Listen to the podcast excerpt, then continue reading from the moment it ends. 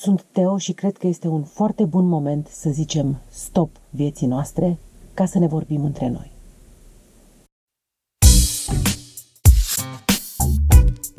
Teoria lui Teo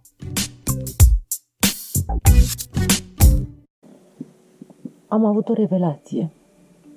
Am vorbit despre tot felul de lucruri împreună cu voi, doar că unul dintre ele v-a atras atenția în mod special. Am vorbit despre iertare și dintr-o dată telefonul meu a explodat. Zeci de oameni s-au îndreptat către mine, întrebându-mă lucruri, mărturisindu-mi lucruri, acceptând și spunând ce poate n-au spus cu voce tare nimănui altcuiva vreodată. Și am stat și m-am gândit că acest subiect care v-a suscitat atenția atât de spectaculos ar merita mai mult de la mine. Drumuri nesfârșite pe care le fac prin București, alergând de colo-colo, toate pot să aștepte. Stop! Am tras mașina pe dreapta, pentru că vreau să vă vorbesc în liniște. Nu vreau să auziți urlete, claxoane și mașini de pompieri. Oamenii mă întreabă dacă e bine să ierți, pentru că se va întâmpla și a doua oară. Da, e bine să ierți și prima și a doua oară. Alții mărturisesc că au rănit uriaș, fără să-și dea seama atunci. E bine să ceri iertare chiar și când ți se pare prea târziu. Am vorbit astăzi cu o prietenă despre faptul că vrea să rupă o relație. Și m-a întrebat dacă e greșit sau nu, dacă să-l ierte sau nu pe acela. După părerea mea, înainte de a încheia o relație de orice fel, trebuie verificat încă o dată dacă nu cumva s-a înțeles greșit și dacă nu cumva această relație se închide dintr-un motiv fals sau înțeles fals. Și dacă nu cumva peste ani, amândoi veți regreta că n-ați mai întrebat odată, mă, ce-ai vrut să spui cu asta? Rănim oameni neiertându-i, dar solicităm să fim mai puțin răniți și iertați. Am mai vorbit despre asta, dar cred că există un echilibru pe care ar trebui să-l respectăm între ceea ce oferim și ceea ce pretindem.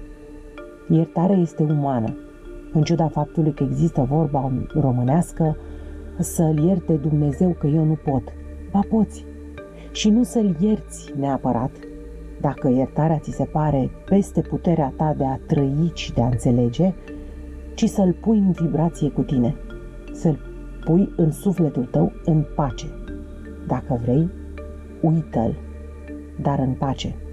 Pentru că altfel, energia negativă care se declanșează între doi oameni neiertați te urmărește peste tot. Iartă cât poți tu de mult, chiar dacă ești luat de prost, cum îmi spunea cineva. Da, tu însă nu ești prost. Tu știi că nu ești prost?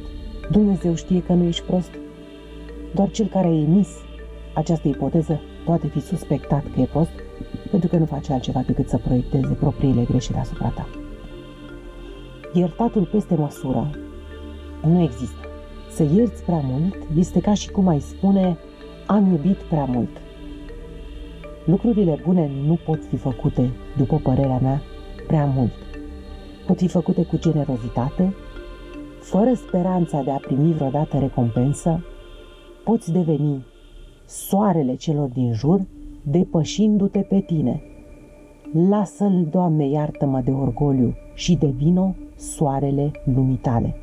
Vei vedea dintr-o dată cum toți oamenii care până acum te tratau cu indiferență sau cu dispreț se vor întoarce către tine privindu-te cu interes, ca pe un soare ce ești. Există două feluri de oameni, sori și nesori. Partea bună și concluzia acestui material este că nesoarele care am fost ieri poate deveni soare cu un pic de muncă, iertare și recunoașterea greșelii. Scrieți-mi în continuare, inspirați-mă în continuare și vă promit că de fiecare dată când simt că arde, așa cum s-a întâmplat astăzi, mă voi opri din orice drum, voi trage mașina pe dreapta și voi spune, stop, prietenii mei au nevoie de mine.